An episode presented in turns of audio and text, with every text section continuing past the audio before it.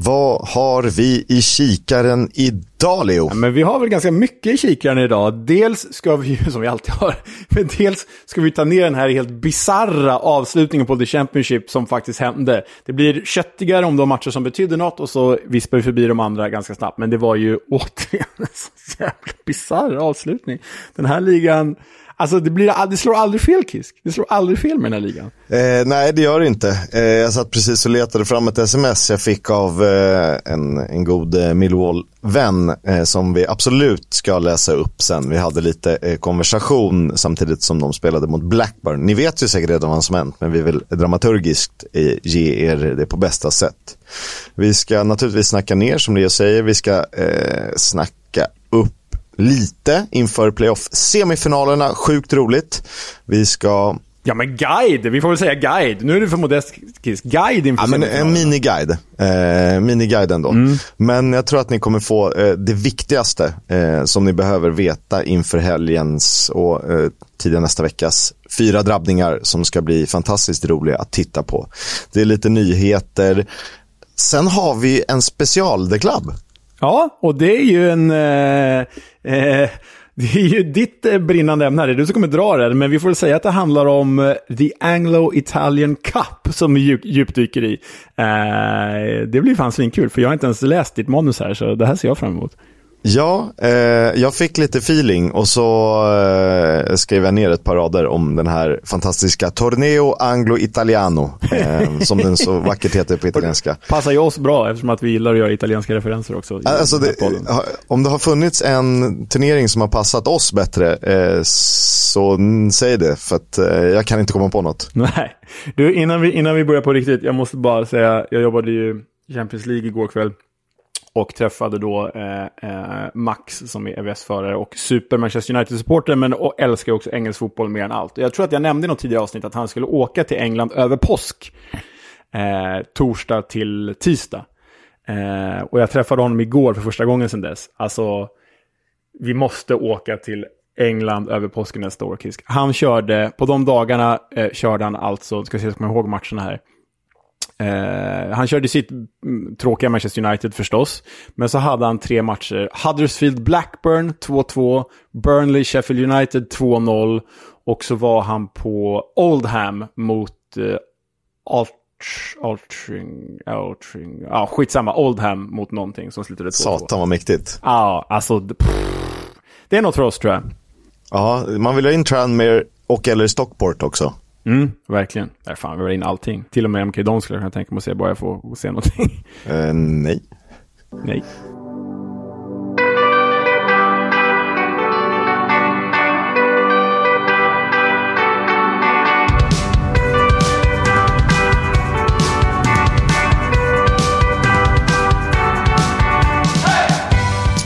Du lyssnar på Footballs Coming Home, en podcast om Championship League 1 och League 2 med mig, Oskar Kisk och Leonard Jägerskiöld Belander.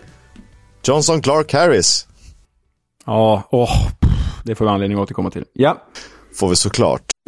Den 46 och sista Championship-omgången säsongen 2022-23 är spelad. Men redan innan det, som vi tyvärr inte fick med förra veckan, men som vi visste när vi gick in i den sista omgången, att bottenstriden var ju helt iskall inför avslutningen. I och med att Neil Warnock ju faktiskt eh, nästan skrev historia när hans Huddersfield besegrade Sheffield United. Eh, nepotismmatch eh, där på torsdagen och eh, således säkrade kontraktet vilket gjorde att matchen mellan eh, Huddersfield och Reading blev helt eh, betydelselös. Ja, det var ju, vi pratade om det förra veckan, det var ju ändå ganska väntat att, att eh, Warnock skulle eh, lyckas med den bragden ändå får man säga, i, givet kopplingen till Sheffield United och givet att de liksom eh, redan var klara två. Eh, det som var synd, det som man, vi berövades på var ju den direkt avgörande matchen mellan Huddersfield och Reading i sista omgången. Eh, det hade varit fantastiskt kul om allt hade stått på spel där, en liksom nedflyttningsfinal. Eh, men jag tänkte på det Kisk, man brukar ju prata om att så här, shit vad tråkigt att bli mästare i kavaj. Eh, som Napoli på, Napoli på blir nu i Serie A ett par gånger. Där kom den italienska referensen. Eh, men tänk att bli, som Reading blev nu, degraderad i kavaj. Det måste ju vara riktigt jävla hemskt. Ja, du, du är helt utom kontroll. Det är klart att det är hemskt att spela om att slippa eh, bli degraderad då. Men fy fasen var deppigt att samlas ett gäng och sitta och kolla på den här på tv.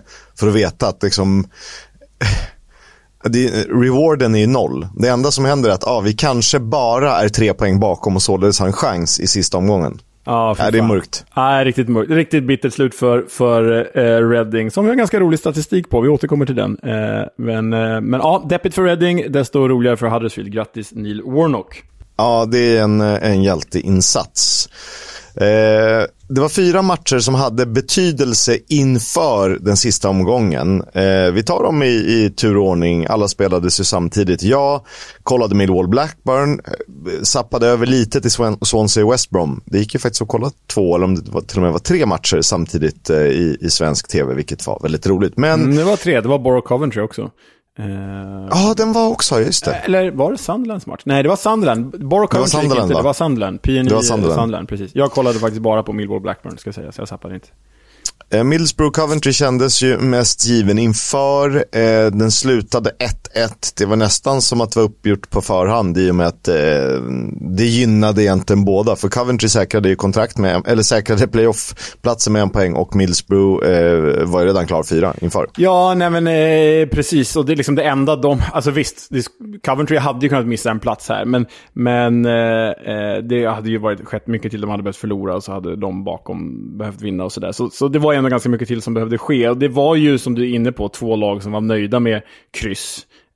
Um, och sen var det ju, är ju faktiskt så att de två ska möta varandra nu i playoffet. Så det hade väl kanske varit roligare om Coventry slutat sexa, vilket de låg också då ett tag när Millwall ledde sin match i, i eh, paus. Men så blev det ju inte, det, det blir de här som möts i playoff. Och jag tycker man får ge Borough här att trots att de var helt klar fyra, det spelar liksom ingen roll vad, vad den här matchen slutar för dem, så mönstrar de ändå bästa möjliga lag eh, i den här matchen. Och det tycker jag hedrar dem. För jag menar, de hade ju kunnat lägga sig i den här fighten bara för att vila. Egentligen. Absolut. Eh, Coventry hade ju också ett starkt lag på pappret. Det var Gustavo Hammer, eh, mittfältsstjärnan som gjorde eh, 1-0 målet. Kvitterade gjorde Cameron Archer för Millsbro. Victor Gyökeres spelade också hela matchen. Hade väl några halvchanser, eh, men han skjuter in sig till playoff. Mm, och så vill jag bara säga här då, vi kommer ju ha ett avsnitt, eh, det blir väl nästa vecka, när vi liksom betygsätter alla eh, klubbars säsonger. Men Coventry, de låg alltså på nedflyttningsplats efter 15 omgångar. Det är ändå ja, en fjärdedel av serien, så låg de på Eh, nej, en tredjedel av serien. Tredjedel, tredjedel av serien låg de på nedflyttningsplats och de slutar femma och playoff, bara sin tredje säsong i The Championship. Så jävla imponerande. Alltså när vi pratade om dem i höstas, så som jag minns det, det var ju mer Mike Ashley-bråk, eh, arenaproblematik, eh, uppskjutna matcher, eh, haltande tabell, nedflyttning. Sen tänkte man ju aldrig så här, de ryker. Jag, jag, minns inte att det riktigt kände så, men eh, de var väl till och med sist ett tag när de hade typ tre hängmatcher. Ja, ja, så var det ju. Så, nej, ruskigt starkt av dem. Ruskigt starkt. Det är det. Och det visar väl lite att det är eh, jämnbra eller jämndåligt, det får ni avgöra. Men att Coventry eh, då tar den platsen på sättet de gör det. Dock bara fem poäng bakom Middlesbrough, men kanske inte riktigt lika övertygande som eh, en femma hade kunnat vara. Nej, men vi har varit inne på väldigt jämn serie i år förutom Burnley och Blades. Helt klart. Eh, jämnt var det mellan Millwall och Blackburn och det här är ju en av de eh, sjukare matcher man har sett. Alltså den första halvleken eh, var ju kaotisk. Och den andra också för den delen. Ja, alltså det var ju en kaotisk match. Jag tyckte ändå så här, alltså Millwall ledde ju med 3-1 i paus och förutsättningarna var ju Millwall behövde ju bara vinna, så var ju de klart för playoff. Blackburn behövde ju, för en chans, behövde ju de vinna och så fick ju Sunderland inte vinna. Ja, det var ju det, precis ja. Eh, nej, West Brom fick väl inte vinna heller. Ja. Det var ju, låg långt, satt långt inne för Blackburn, men när de Millwall ledde med 3-1 i paus kände jag att ja, men det här är ju klart. Det blev ju ingen drama. Fan vad trist. Nu är ju Mill, kommer Millwall vara Millwall i andra halvlek och stänga den här matchen, för de är bland de bästa lagen i serien på, på defensiven. Och de försökte ju stänga matchen. Nej, det gick, det gick ju inte. Uh, och det, det, är rätt speciellt, uh, för det stod ju 1-1 där. Duncan Watmore eh, hade gjort 1-0. Adam Wharton hade kvitterat för Blackburn. Och sen har ju, tycker jag, Blackburn ett momentum. Eh, Millwall faller tillbaka. Men de vänder spelet, jag tror att det är efter en hörna. Och så gör de 2-1, Duncan Watmore igen. Och strax eh, därefter gör Oliver Burke 3-1. och det är ju, vad är det, sex minuter före paus. Då känns det ju verkligen klart. Jaha, eh, det blir Millwall. Och då skrev jag ju till eh, min vän att det här kommer ni inte tappa. Då skrev han, undrar på vilket spektakulärt sätt vi kommer fucka upp det här. Då. Nej, eh, Jag sa, du kan vara lugn. Eh, det kommer jag aldrig säga till någon igen. För att det vändes ju på steken. Tre mål i andra halvlek från Blackburn. Och jag vet inte om vi, när vi såg en sån här kollaps i ett så här viktigt läge, på hemmaplan dessutom, där Millwall faktiskt är erkänt starka. Ja, och det ska sägas också att i andra halvlek när Blackburn då vänder genom Joe Rankin Costello, och två mål av Ben Brereton Diaz. Fan, vi älskar Joe Rankin Costello för det. har blivit en riktig favorit för mig den här våren. Eh, så, så eh, var det här var alltså då första gången på hela säsongen som Blackburn lyckas vända ett underläge till seger. Alltså, jag menar, det, det, dels finns en psykologisk mekanism där att så här, okej okay, nu, nu vet Blackburn att de har inget att förlora, nu kör de bara, gung-ho. Så det, det, är en psykologisk eh, aspekt som man gärna skulle vilja diskutera med någon som är faktiskt kunnig inom området. Och sen den, det andra är ju att så här, Millwall, vad fan, hur dåliga är ni? Jag menar, Blackburn har inte lyckats med det här på 46 matcher. Men nu låter ni dem göra det. Vad fan gör ni? Och så kan vi addera att Ben Brayton Diaz kom till den här matchen med åtta eh, spelade utan att ha gjort mål. Eh, och tar vi statistiken ligamål på bortaplan så kom det senast i oktober 2021. Det är ett och ett halvt år sedan. Ja, och det här var ju en sista match för Blackburn, så han får ju avsluta snyggt. Han går ju till Villarreal eh, i sommar. Eh, så det, eh, han får ju avsluta jävligt snyggt. Men alltså, det, jag vill inte rub it in their faces, det är inte mer att göra det, men vi måste ändå dra upp det här. Alltså, det här är en sån superchoke av Millwall. Och jag menar, Millwalls signum under Gary Rowett är ändå stabilitet. Det är ju signumet liksom kanske inte tillräckligt bra alltid, men stabila. Alltså det är en sån superchock det här. Alltså för fyra matcher sen, Kisk, med fyra matcher kvar, då hade de alltså tre poängs marginal ner till playoff-strecket. De låg alltså på tre poängs säker mark på playoff. Och då skulle de möta Birmingham, ingenting att spela för. Wigan, ah, ett av seriens två sämsta lag. Blackpool, ah, ett av seriens två sämsta lag. Och nu då Blackburn.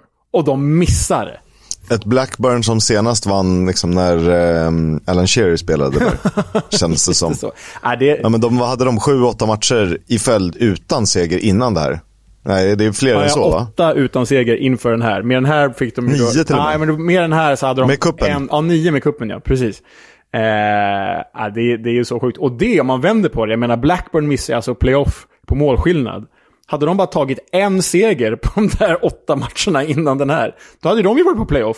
Alltså de, och dessutom två av dem tappar de ju in kvitteringsmål på stopptid. Ja, och, och det som är roligt är att de vänder och vinner, eh, men inte för sig själva, för de själva slutar ju då sjua eh, och eh, ger platsen till ett annat lag som ju tränar av Tony Mowbray, tidigare eh, manager i Blackburn. Ja, så sent som förra säsongen. Så det finns ju någon fotbollspoesi där också. Äh, det var, det var en, alltså en jävla tillställning det här. Och det är så sjukt bittert för både Rovers och Millwall, men framförallt för Millwall. Vi, vi beklagar, men vi är glada över att ha med er nästa säsong i den här kära podden. Ja, eh, vi får se om Millwall orkar eh, tredje år att vara nästan eh, playoff. Eh, de har ju kvalitet. Risken är ju att en sån spelare som Sian Fleming, som ju fan är allt eh, drar. Men det var lite som vi såg med eh, Jed Wallace förra säsongen. Ja, kanske. Här tyckte jag ändå att Sian Fleming didn't show up riktigt i den här matchen faktiskt. Inte ens när de var bra i första halvlek. Eh, så ja, litet, litet eh, hack i, i sidan där på honom, som annars har gjort en förträfflig säsong. Och så till den matchen då som ju blev avgörande till slut. Preston North End mot Sunderland. Eh, ett Sunderland som tillhörde topp 6 i 18 dagar mellan oktober och maj. Men visade att eh, de är tydligen bäst när det gäller. Ja, man kan jämföra dem med Coventry som var där i 17 dagar. och med Reading som låg på playoff i 58 dagar. Men alltså åkte ut. Ja, det är så sjukt. det är så sjukt. Två månader på playoff och så åker de ur. Ja, den är fan grotesk alltså.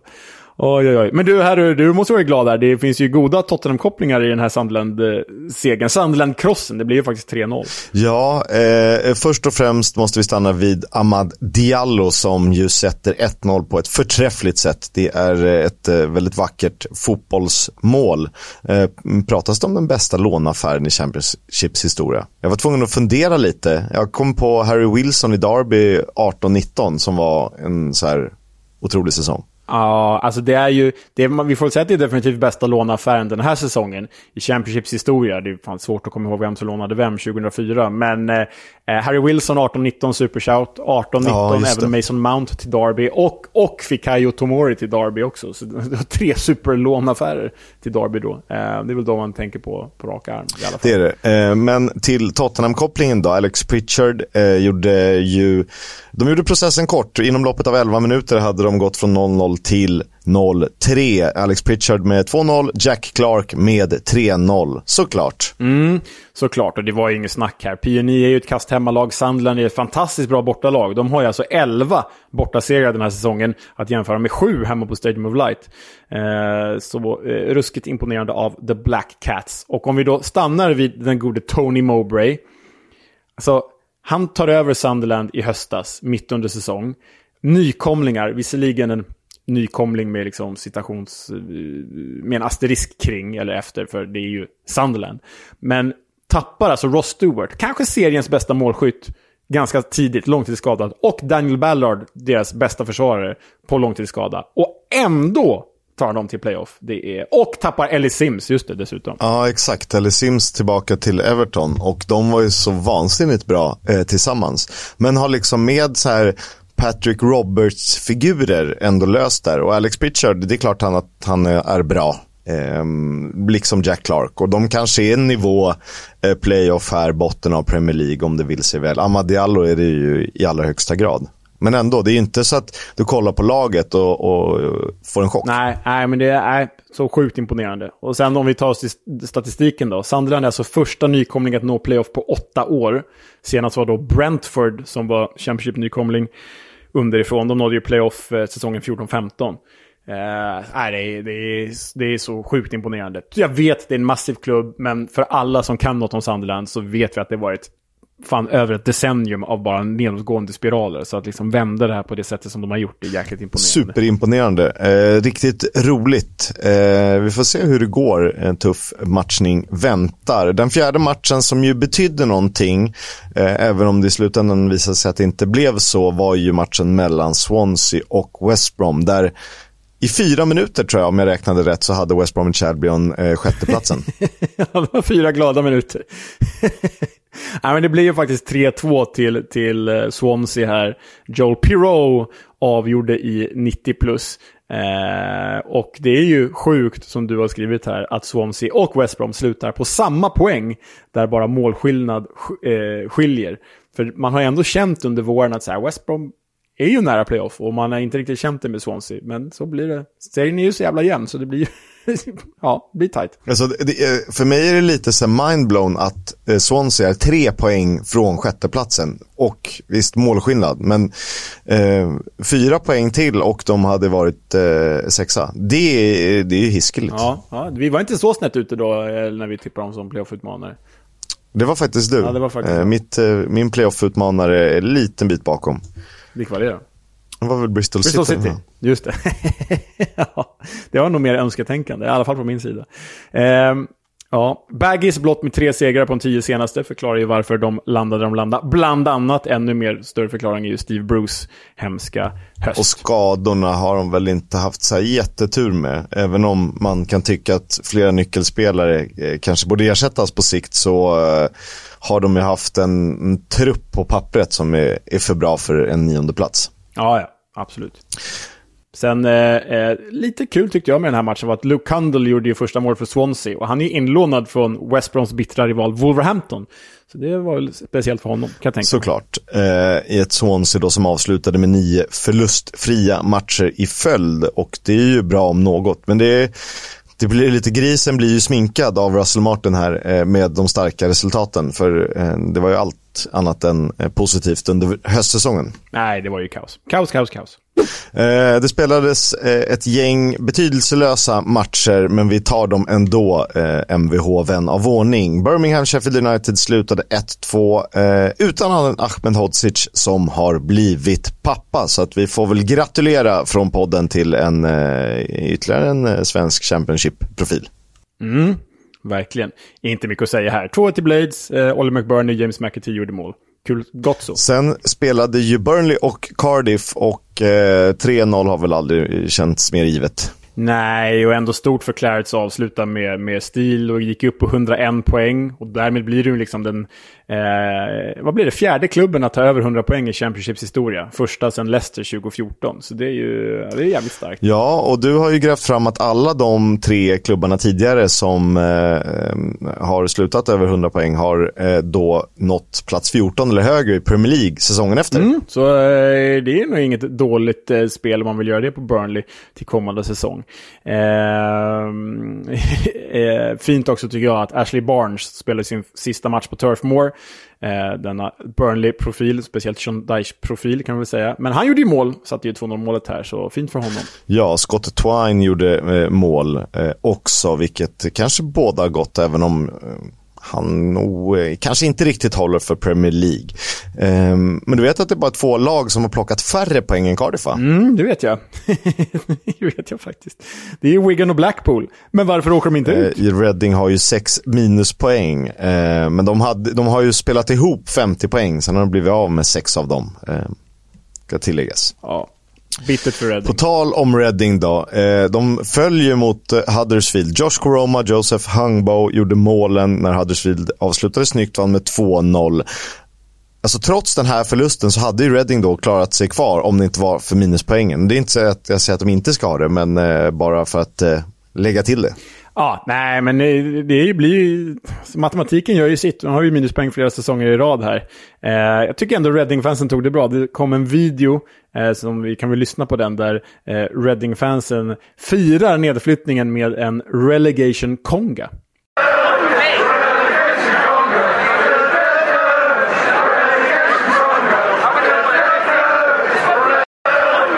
Relegation konga, du, du, du.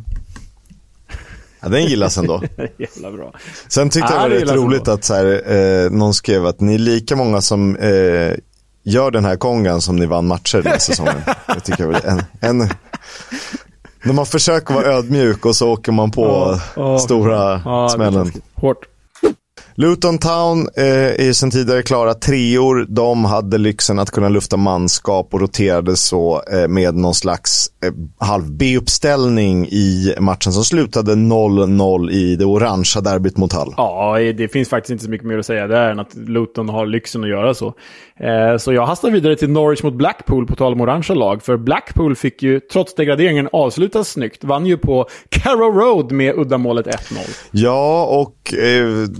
Det enda som är eh, klart här är att inget är klart i Norwich. För de har rätt mycket att fundera på eh, inför nästa säsong. Det känns nästan som att de behöver renovera, vilket de är på väg att göra. Vad har de? En poäng på de fem senaste? En poäng på de fem senaste. Vann inte en enda av de sex sista. Bara en seger på de elva sista matcherna. Alltså det är inte bara David Wagner som måste bort här. Vi vet ju att klubbledningen, alltså ägarna Delia Smith eh, och hennes make, de är ju väldigt liksom, eh, bra och stabila och står ju för långsiktighet. Men det känns som att David Wagner måste bort och hans kompis till sportchef som jag tappat namnet på nu. För det är han som har liksom stått för ganska dåliga värvningar ett par säsonger.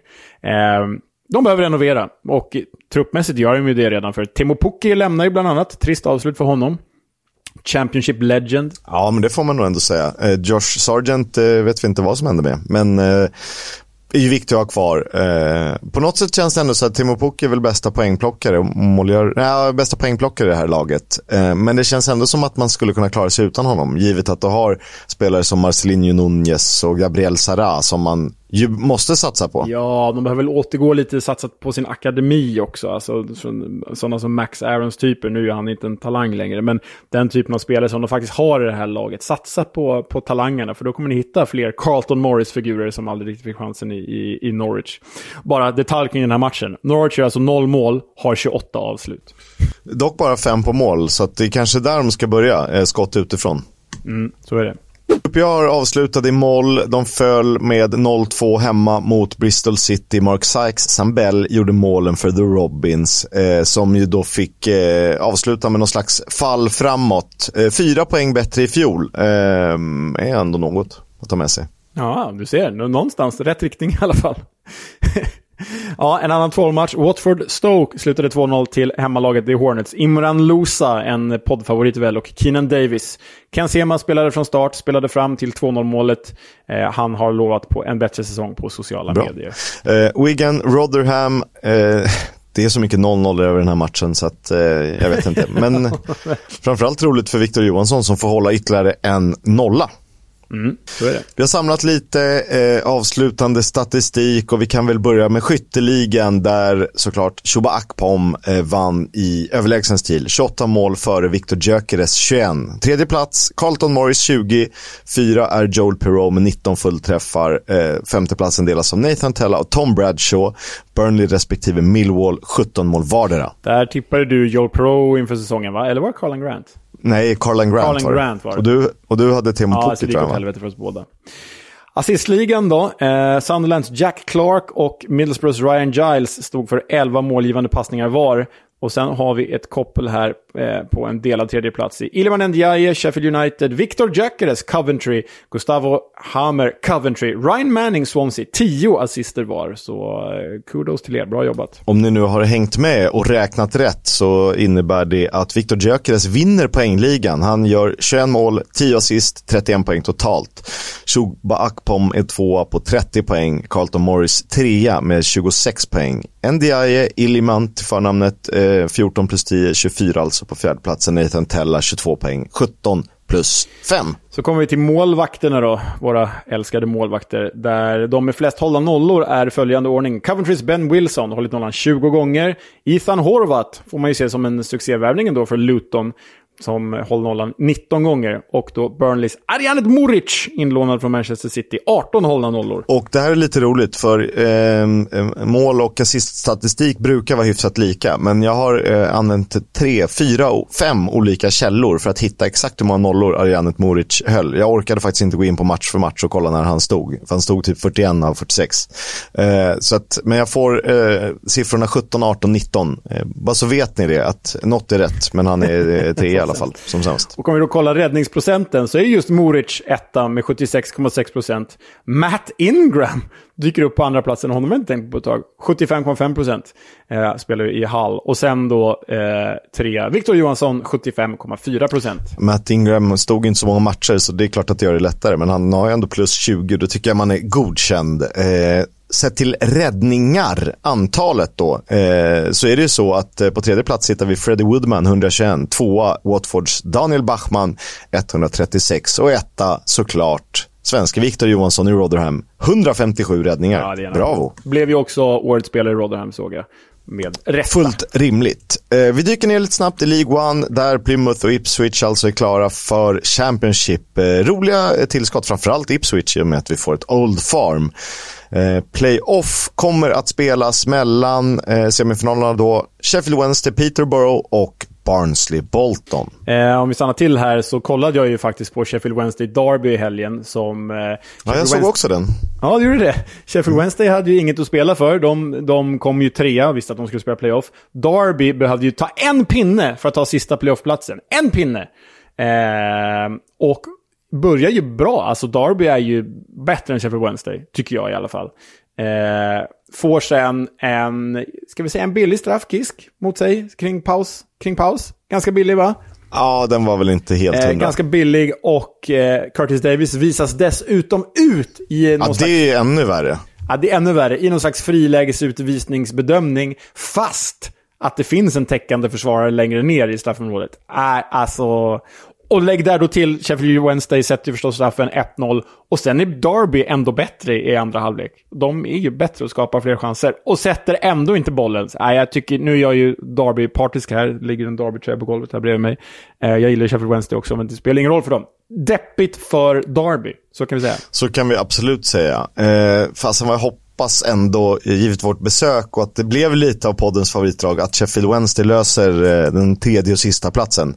Eh, vi hade ju Peterborough och Barnsley förra säsongen, kanske inte man ramlar av stolen. Bolton såklart, eh, god tvåa i önsketänkande. Och de som då åker ur League 1 ner till League 2, det är Forest Green Rovers, Accrington Stanley, Morecambe och Milton Keynes Dons. Kan vi få lite applåder och så här, woo! Jubel, way! De går alltså från playoff till the Championship till nedflyttning till League 2 på, på ett år. Det, det är glädjande. Jag såg eh, lite engelska experter som retweetade sig själva på bästa maner och då var det ju från eh, ja, sommaren att så här, jag ska typ checka upp min hatt om inte MK Dons går rent i den här serien och slaktar League One. Eh, så blev inte fallet. Det är vi glada för.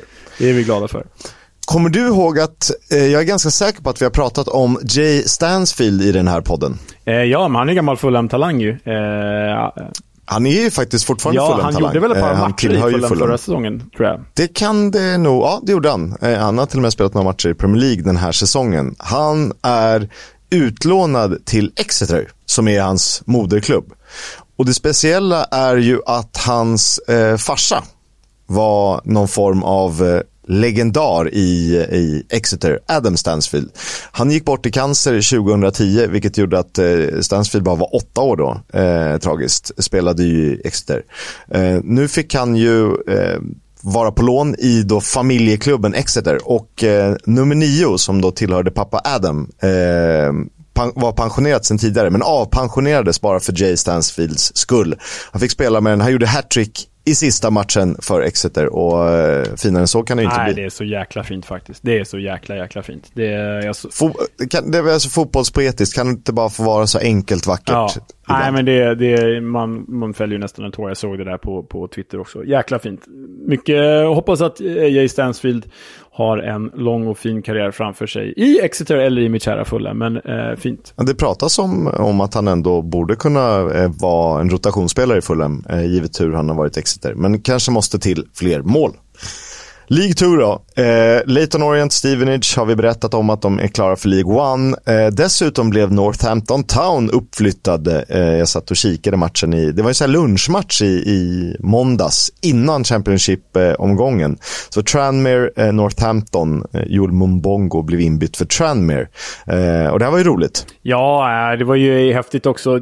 Väldigt emotionellt också för eh, Northamptons tränare. Vad heter han? Brady? John Brady, heter han så?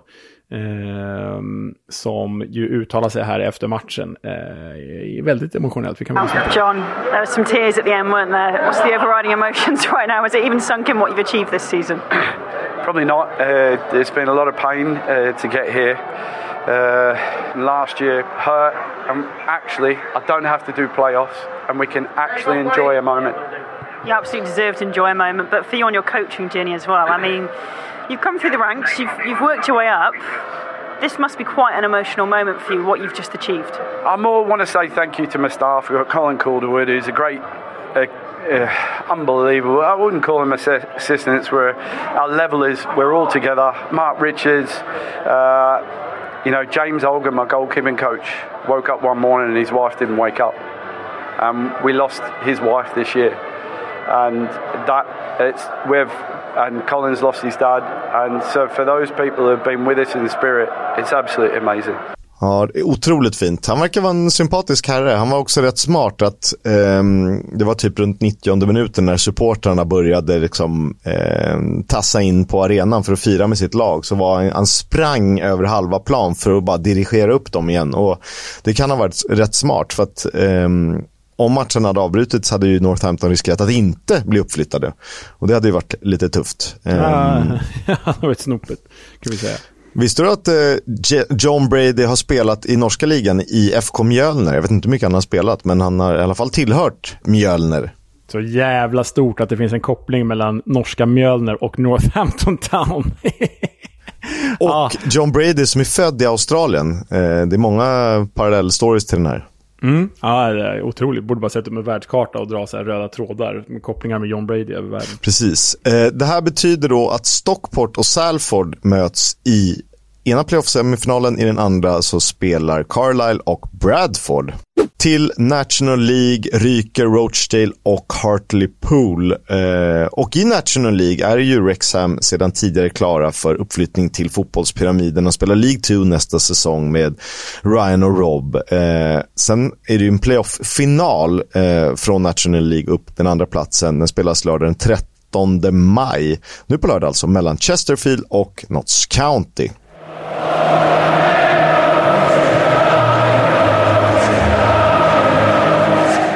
Fotbolls Coming Home sponsras av Stryktipset, ett spel från Svenska Spel, Sport och Casino. För dig över 18 år, stödlinjen.se.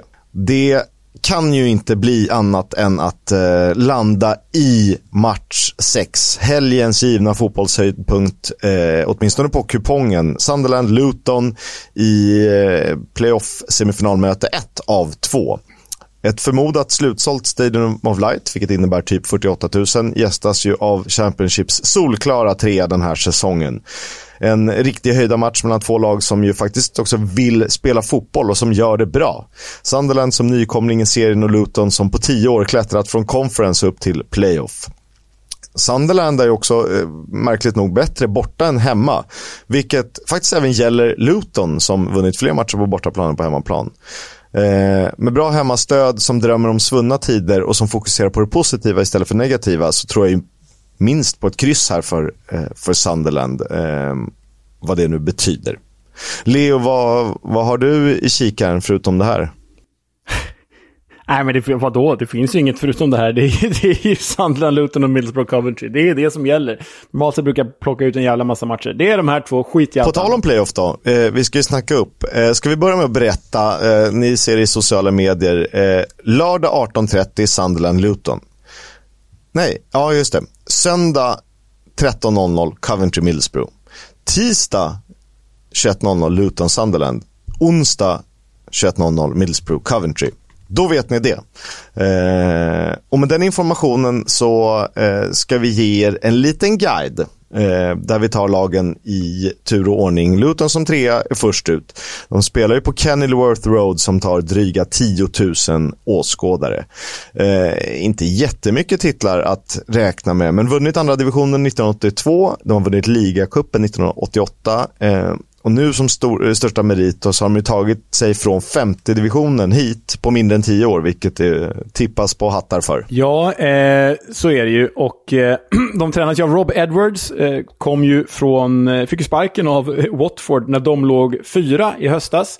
Eh, vi vet ju hur det gick för Watford sen. Och sen tog ju eh, Luton upp eh, värsta konkurrentens då sparkade tränare Rob Edwards. Han lyfte dem från tionde plats till tredje. Och eh, vi har plockat ut tre nyckelspelare här och det är förstås målskyttekungen Carlton Morris, styva bröstvårtor, vassa armbågar.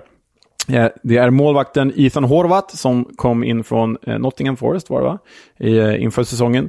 Och då mittbacken Tom Lockyer med i årets lag. Joker har du plockat ut Kisk. Alfie Doughty, eller Doughty kanske man säger, left wingback. Ja, men han, han kan nog äga den där kanten och, och om man som Luton då spelar med trebackslinje och sen ja, 3-4-1-2 är nog eh, så jag skulle vilja ha den. Alan Campbell har rätt ofta varit eh, släpande där eller offensiv mittfältare om man så vill. Eh, och då blir Doughty otroligt viktig för vänsterkanten och är den som ska eh, sköta det. När de är ganska starka på sina kanter. Eh, vad är styrkorna i Luton? Jo, eh, de är ju otroligt jämna. Eh, de är ett bra lag som inte förlitar sig för mycket på enskilda prestationer. Även om det finns viss individuell skicklighet. Eh, som sagt, kanterna är eh, ett signum. Det som kanske talar emot är ju eh, att de inte alltid är bäst med bollinnehav. Eh, och det är klart att det finns fördelar med att eh, kunna spela snabbt och, och, vända på spelet. Men eh, behöver bli lite vassare i att vara lugna med boll.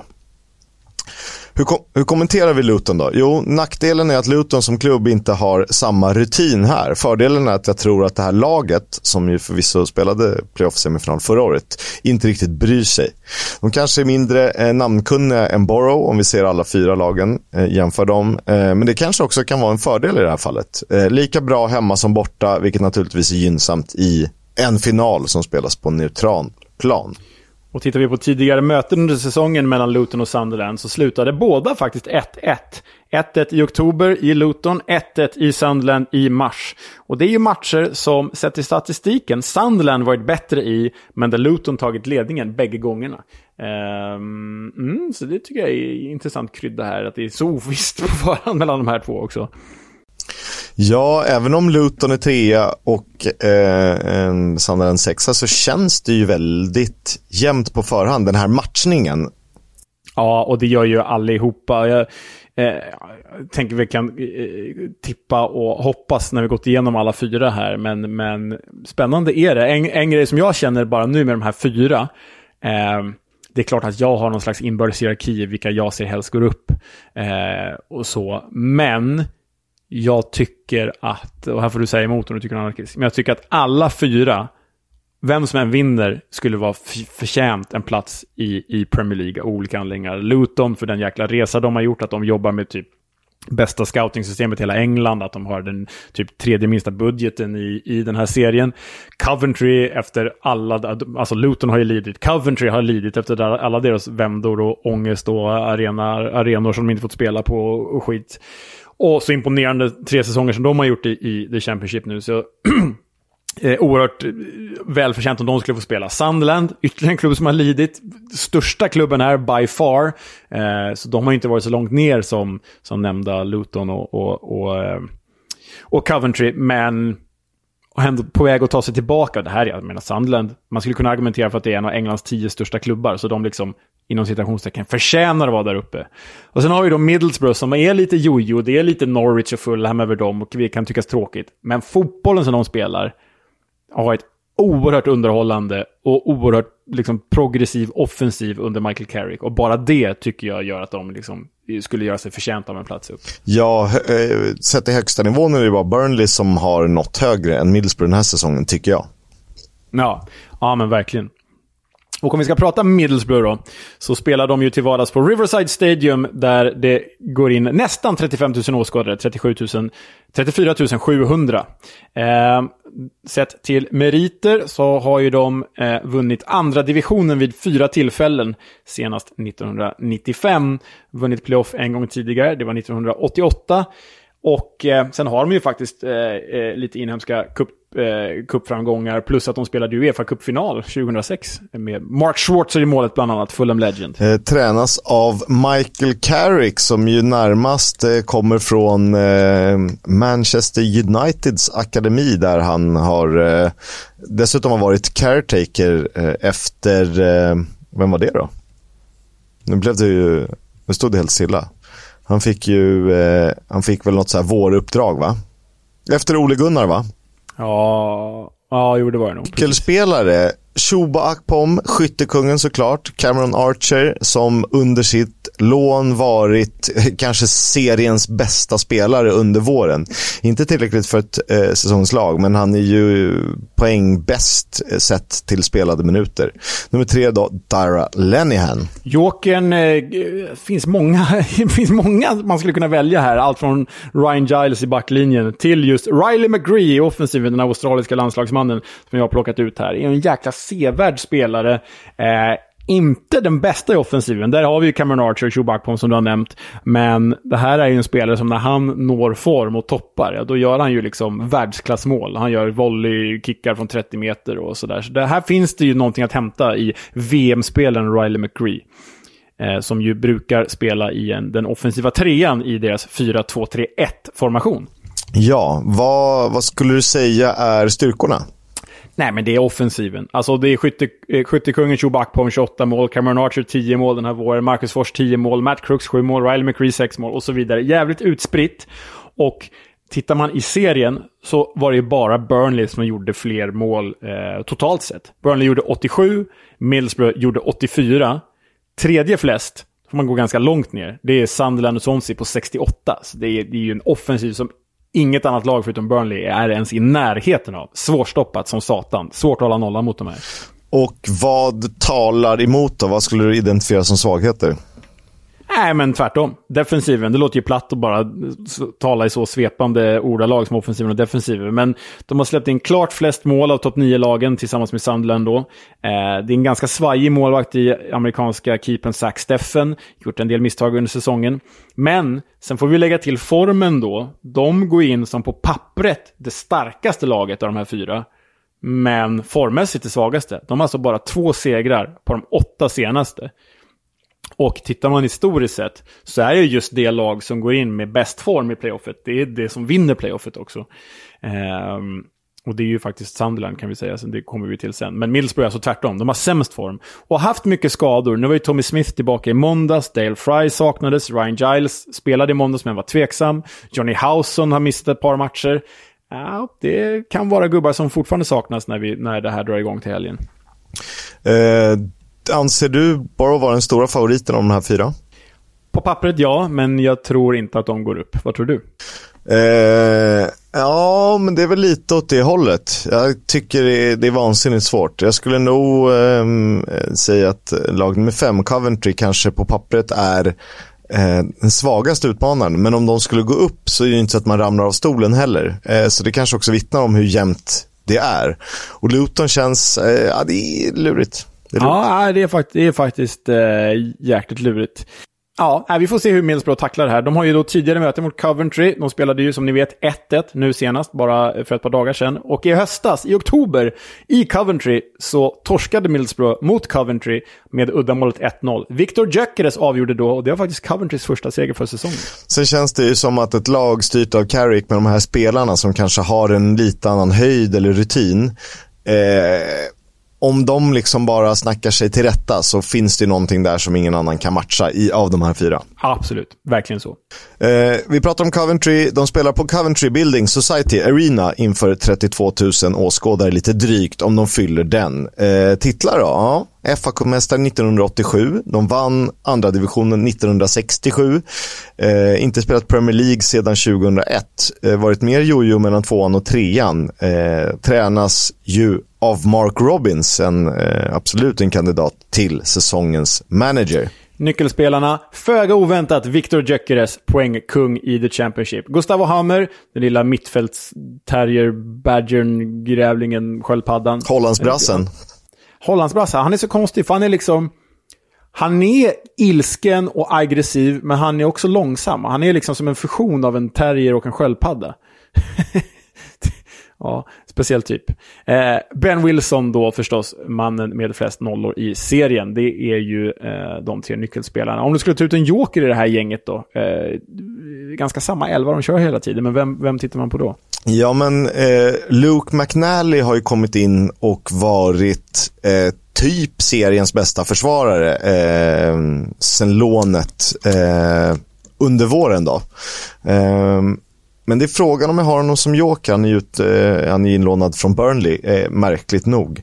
Men jag faller ändå på Matty Godden som är lite av en poängmaskin och eh, ackompanjerar Victor Gyökeres där på topp. Kanske inte lika tydlig stjärna, men han kan absolut göra eh, viktiga mål och det är en sån spelare som behövs. Inte mest spektakulär, men eh, eh viktig killer. De spelar i någon slags 3-5-2. Eh, det här är Coventry, det är Mark Robbins mest, eh, eh mest trygg med. Går väldigt sällan, eh, i princip aldrig ifrån sin trebackslinje, Victor Gyökeres. Och Matti Godden oftast på topp då, Gustavo Hammer som en spindel i nätet på innermittfältet. Vad, vad ser du för styrkor i det här gänget då? I det här sammansvetsade gänget får man ju säga. Ja, men det här är ju, det här är ju ett lag. Eh, de eh, vinner och förlorar som ett lag. Eh, och de, det är klart att de har individuell skicklighet i, i den här nyckeltrion som jag nämner. Men det är ju Mark Robins som sättet han har fått ihop det. Men som, som styrka i spelet så skulle jag säga omställningarna. Där är det kanske, visst, Middlesbrough när Archer och Ramsey och eh, Akbom är i form. Men Victor Gyökeres, när han liksom bara tar bollen och driver, då vet man att det alltid är farligt. Och de så var det även förra säsongen att de kunde liksom ligga och vänta och lurpassa och vara trygga och kompakta. Och sen när det väl small till, då sa det bara pang. Och om du ska plocka fram svaghet? Ja, men precis som jag nämnde med Luton, det är kanske inte ett lag som älskar att eh, spela med bollinnehav och, och är så trygga med att bara hålla bollen och lira runt. Eh, dessutom har de ju en förmåga att inte vara så vassa på att hålla ledningar. De är inte nödvändigtvis dåliga på bortaplan, men av de här fyra lagen är de ju det lag eh, som är då sämst på bortaplan sett till hur de eh, agerar på hemmaplan. Och sammanfattningsvis kring de fina Coventry. Ja, men eh, givet Sunderlands storlek eh, och historik, Boroughs högsta nivå och Lutons jämna säsong så får man ju ändå sätta Coventry som någon slags outsider här. De började också eh, väldigt tungt, vilket Middlesbrough gjorde också, men där visste vi att det fanns någonting. Så de är klara outsider, jag kanske ser dem som svagast på förhand eh, på pappret då. Eh, det är också det lag som det talas egentligen minst om och skrivs minst om inför semifinalerna eh, av det jag har läst. Eh, och det tror jag dock kan vara en fördel för det här Coventry. Eh, det som kommer krävas om de ska ta sig tillbaka till finrummet, då måste Viktor Gyökeres spela på topp och vara eh, så effektiv som han varit stundtals under våren. Och han kommer liksom inte riktigt ha råd att bränna över tre matcher. Eh, dessutom behöver ju Ben Wilson vara precis så bra som han varit hela säsongen. Eh, han och Victor Johansson har ju varit eh, senaste två bästa målvakter i mitt tycke. Så är det.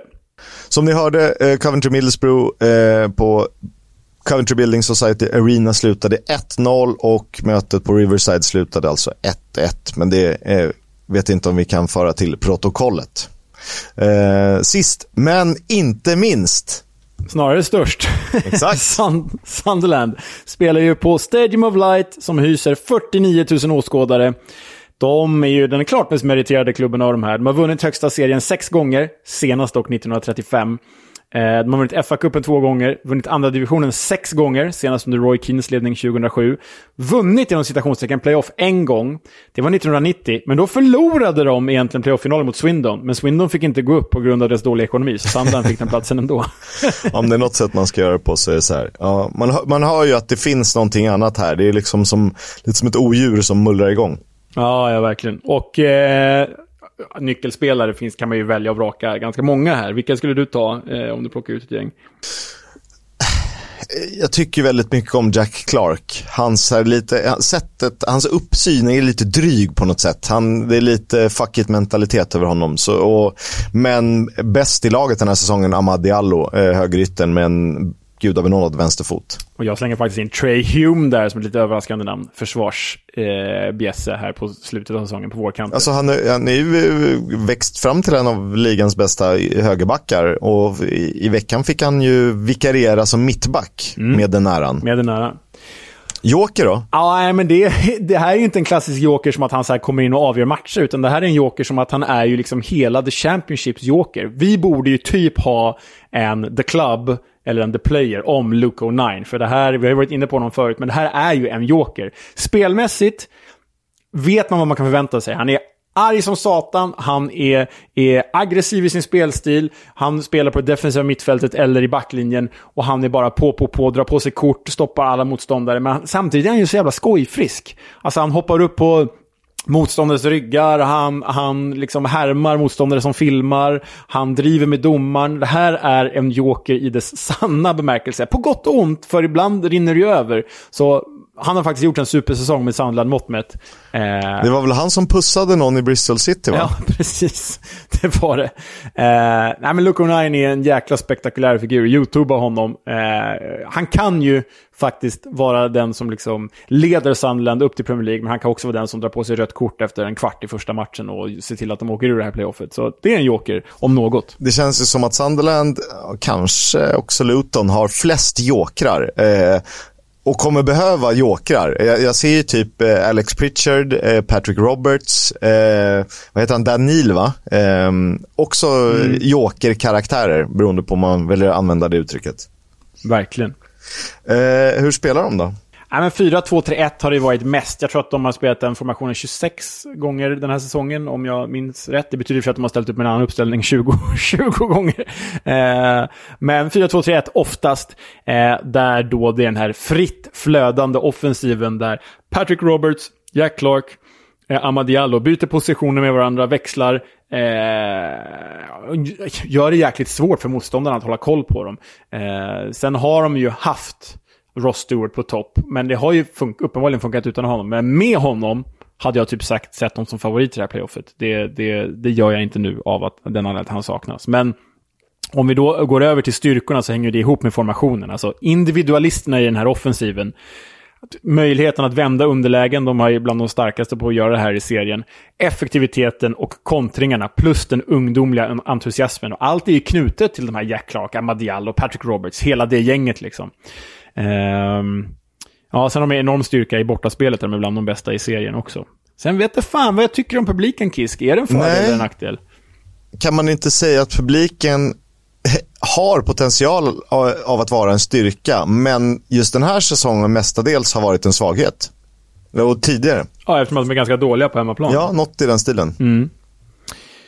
Och svagheterna då? Ja, det kanske är publiken då. Att pressen därifrån. Pressen på klubben. De är unga, de är oerfarna, inte varit i de här situationerna så många gånger förut. Brist på rutin. Ja, vi, ja, det ska bli spännande att se vad Sunderland tar med sig här. Men sen är ju styrkan, formen, obesegrade i nio raka matcher. Och som sagt, tittar man historiskt sett, då är det ju Sunderland-laget som, som vinner det här playoffet, för de har bäst form. Mm. Eh, ja, ju mer man pratar om det, desto mindre förvånad skulle man bli, oavsett vilka som går upp i den här. Men eh, alla har ju sin egna mm, liksom del i, i, i chanserna här och det... mm, vågar vi tippa eller?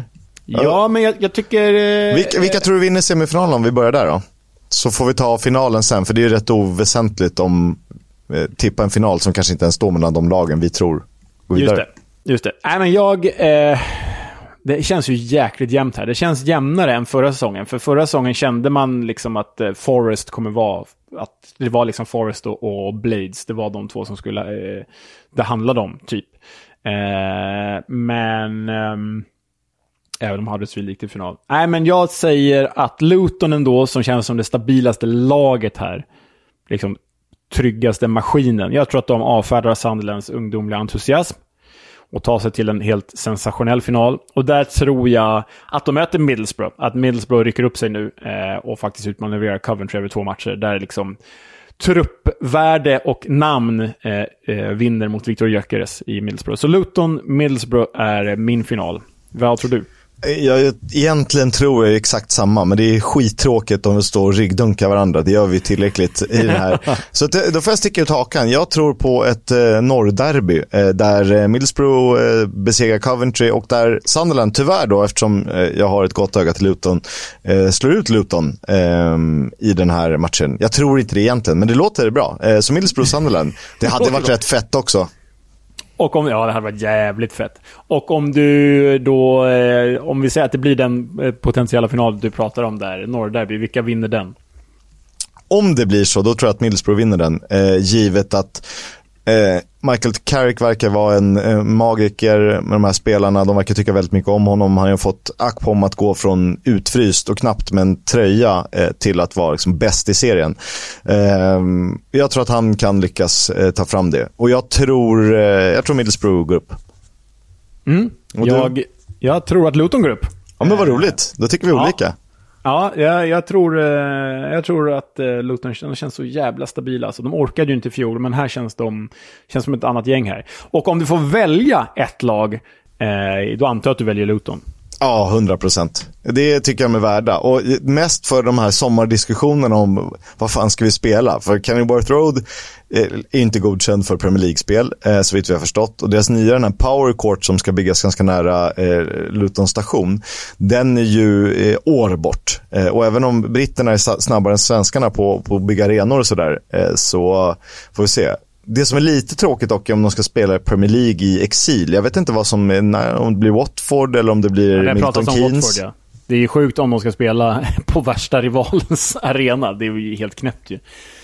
Ja, och särskilt när egentligen, som den fotbollskonservativa eh, människa är, varför kan man inte spela på Kenilworth Road?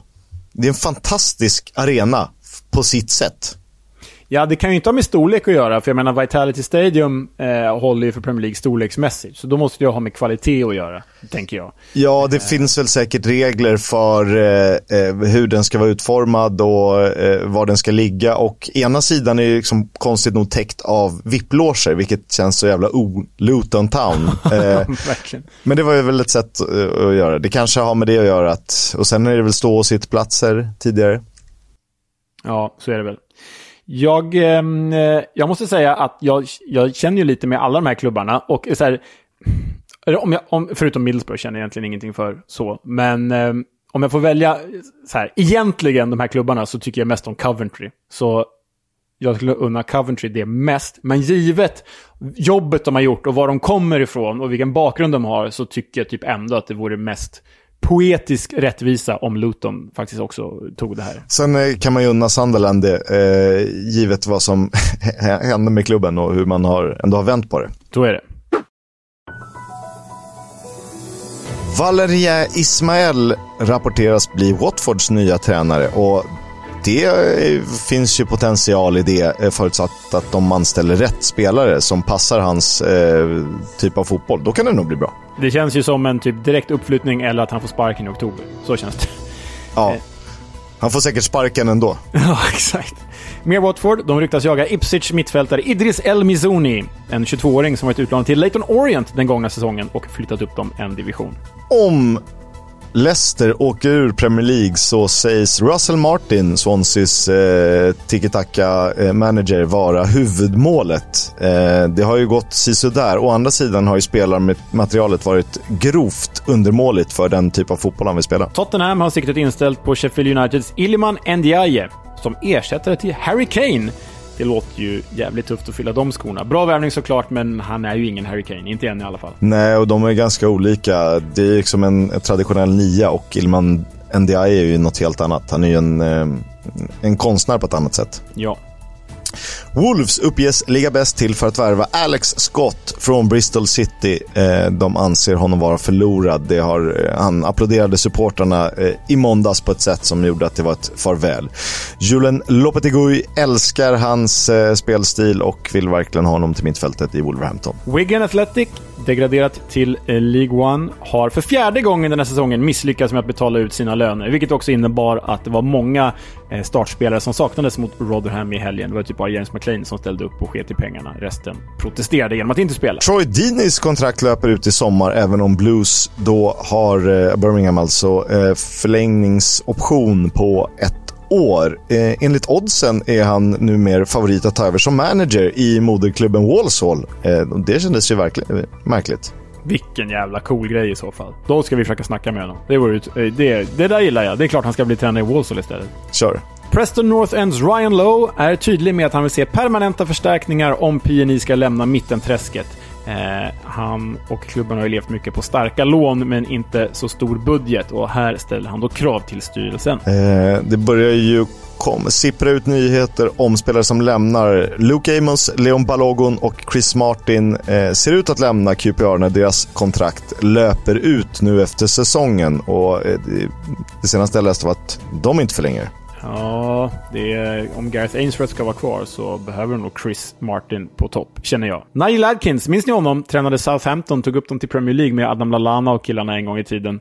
Eh, han tar nu över som teknisk direktör i Tranmere Rovers. Kul grej. Det är hans eh, moderklubb. Ja, bra. Och nu har det blivit dags för eh, The Club, fast visst det är ju inte en klubb, det är en kupp. Du Kisk ska få berätta om The Anglo-Italian Cup. Aeroporto di Orio al Serio, venerdì 18 marzo. Inizia l'avventura del Brescia per la finale del torneo anglo-italiano. Under slutet av 1960-talet blev vinnarna i engelska ligacupen belönade med en plats i Intercities Fairs Cup, eh, det som ibland kallas Uefa-cupens föregångare. Men när både QPR och Swindon, som eh, dåvarande tredje divisionslag, av Uefa inte tilläts delta beslutades att segrarna i ligacupen skulle möta Coppa Italia-mästarna i det som först kallades Anglo-Italian League Cup. Bakom projektet låg den mycket inflytelserika Gigi Peronace som ju var en viktig pusselbit i italiensk fotboll eh, trots att han faktiskt själv aldrig utövade sporten professionellt. Peronace var också anglofil och anordnade matcher mellan lokala italienare och brittiska militärer under andra världskriget. Eh, han sägs dock inte ha varit på plats under anglo-italienska ligacupen 1969 där Swindon besegrade Roma med 5-2 över ett dubbelmöte. Genom sitt arbete blev Peronace god vän med Sir Matt Busby och FAs-sekreteraren Dennis Follows och ska ha varit drivande bakom affärerna som tog Jimmy Greaves till Milan, John Charles och Liam Brady till Juventus samt Dennis Law och Joe Baker till Torino. Eh, Jimmy Greaves skrev följande i sin självbiografi om honom. Han var en imponerande figur, någon att vara försiktig med, men som också kunde charma ett armband. Blott ett halvår efter Swindons seger insåg Peronace med flera, bland annat förbunden i respektive fotbollsnation, värdet av en anglo-italiensk turnering. Till premiärturneringen beslutades att det skulle vara 12 lag, sex från England och sex från Italien. Tre grupper med två lag från respektive land i varje. Stadio San Paolo i Neapel var spelplats för den första finalen där Napoli och Swindon möttes. Men matchen spelades aldrig färdigt. Efter 63 minuter vid ställningen 3-0 till Swindon bröt kraftiga bråk ut och även om man försökte återuppta matchen blåstes den till slut av i matchminut 79. Förlåt, förlåt jag fördom, fördomsfull här, men det känns ju inte riktigt som att det är Swindon-supportrarna som, som stökar i det mötet. Eh, eh, Swindon har säkert ett gäng eh, eh sköna casuals med något roligt namn, men eh, i det här fallet var det ju faktiskt eh, Napoli eh, på hemmaplan som eh, såg till att det blev bråk. Men å andra sidan, om man ligger under med 3-0 mot Swindon så förstår man ju varför man blir förbannade. det är verkligen så också. Totalt spelade varje lag fyra matcher i gruppen, hemma och borta mot lagen från den andra nationen. Och då kan man ju tänka sig att en bra placering i gruppen skulle resultera i avancemang. Såklart inte. Det lag med flest poäng i respektive nation skickades till final för att alltid få England mot Italien. Men hur fick man poäng? Två för seger, en för oavgjort och en poäng per gjort mål. What? Så, eh, så tekniskt sett kunde man vinna sin nationsgrupp trots noll segrar. Eh, bara man gjorde tillräckligt många mål. Jävla dumt. Ah, okay, ja. Eh, dessutom gällde offside bara i straffområdet och bytesreglerna var eh, väldigt, väldigt otydliga enligt rapporter från 70-talet. Eh, det som var charmigt var ju matchningen egentligen. När Serie A representerades av Roma, Inter och Juventus skickade England lag från andra divisionen eller mindre namnkunniga lag i First Division. Lyssna bara på de här. Juve Swindon, Sampdoria Huddersfield, Roma Blackpool och Luton Fiorentina. Fan, jag hade betalat en månadslön för att se det är så otroligt mäktigt. Under turneringens inledande fyra år handlade det mycket om bråk, både på och utanför planen. Eh, efter att Swindon besegrat Napoli vann Blackpool titeln mot Bologna. Ja, okej. Året därpå tog Roma faktiskt Italiens första titel innan Newcastle besegrade Fiorentina och turneringen tog en paus. Några år senare var Anglo Italian Cup tillbaka, dock en eh, något annorlunda skrud. Som semiprofessionell turnering möttes lag från Serie C, alltså eh, tredje divisionen i Italien, och den engelska femte divisionen. Jävlar. Det blev elva turneringar i semiprofessionell miljö där italienska lag plockade tio av titlarna. Udinese det mest namnkunniga. Sutton blev mästare 1979 efter att ha slagit Chieti. Så det var alltså eh, 70-73 proffs eh, turnering. Eh, 75-76 var det någon semiprofessionell cup. 76-86 var det semiprofessionell turnering. Men tydligen fanns ju efterfrågan för att se lag från Italien och England möta varandra. Då det ursprungliga formatet återinfördes som ersättare till Full Members Cup eh, som ju hade introducerats eh, i Storbritannien då när engelska lag stoppats från spel i Europa efter Hazel-katastrofen. Eh, det blev dock bara fyra turneringar på 90-talet, men å andra sidan, här pratar vi galna matchningar. Cremonese, Derby, finalen 92. Den här då. Mm. Genoa, Port Vale 1996. Och så har vi ju finalen 1995 mot, mellan ett revanschlystet Notts County och mitt fina Ascoli såklart med Oliver Bierhoff på topp.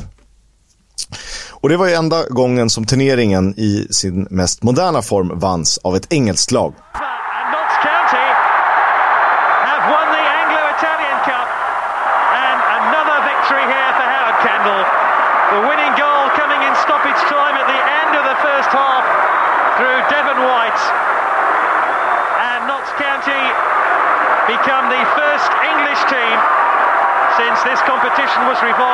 Seasons ago to win the Anglo-Italian Cup and all the disappointment of 12 months ago when they lost here to Brescia has been washed away. För oss som är uppväxta med och älskar udda tillställningar, eh, typ eh, man gick ju på Nackas minne och Royal League när man var yngre, är ju Anglo-Italian Cup en nostalgisk dröm. För i, i vilket annat sammanhang skulle ett gäng tillresta få se Carlisle besegra Roma på Olympico.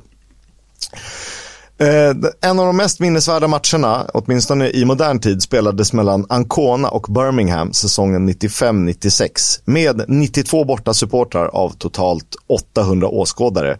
Så stormade Blues mot seger.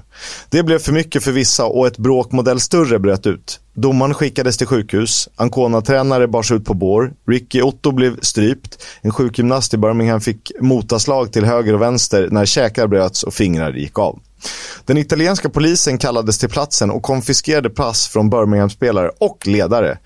Trion Michael Johnson, Liam Daesh eh, och David Howell ställdes inför rätta men vägrade delta på rättegången och det sägs att de riskerar fängelse än idag om de återvänder till Italien. Some of the most amazing scenes I have ever seen on a football field, sa Colin Tatum, den enda engelska journalist som var på plats i den matchen. Men eh, vem älskar inte en turnering med brister, bråk och påhittade regler? Strike in Serie A had turned the Anglo-Italian Cup final into the main event and it was dominated by Genoa. Ja, gissas alltså. Man känner ju den potential man kände att Royal League ändå hade om det hade spelats på sommaren och på liksom bra arenor, inte inomhushallar eller på grus den potentialen finns ju här fast upphöjt i typ 5 eller 50. Alltså otroligt med de där eh, matchningarna. Undrar om, undrar om Anders Limpar var med i Cremonese-laget där 92. Ja, han spelade i England då kanske. Ja, ja, men eh, superstory. Jag vet att du har kämpat hårt för att få in den här och jag har varit lite tveksam, men det här var jättekul att höra. Eh, det går ju att gå på djupet, men det är ju, ja, det är alltså, Genoa Port Vale, det, det räcker för mig. vi kanske ska återinföra det här. Vi eh, lägger heltid på att eh, eh, kicka igång Anglo Italian Cup igen. Vi, eh, du för, om du får välja en matchning, vad, vad har du? Eh, bara rakt upp och ner sådär. Ja, men eh, visst, fan, visst fan vill man se typ Napoli uppe i Carlisle ändå? Vad känner du, vad känner du då? Ja, den har något ändå.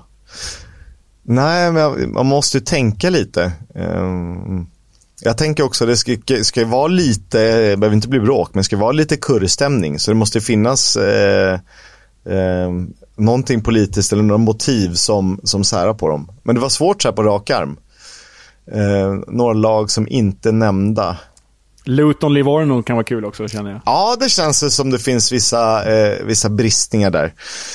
Fan, jag kommer inte på någonting så här på rak arm vad har vi? Eh, Tranmere Rovers, eh, men det måste vara något lag som inte är tillräckligt bra heller i Italien.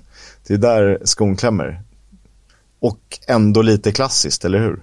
Mm, ja, ja, ja. Skicka in era bästa förslag hörni. Skicka in era bästa Anglo-Italian Cup-förslag. Tranmere Rovers mot Perugia. Perugia. Ja, det är fint. Den är jag med på.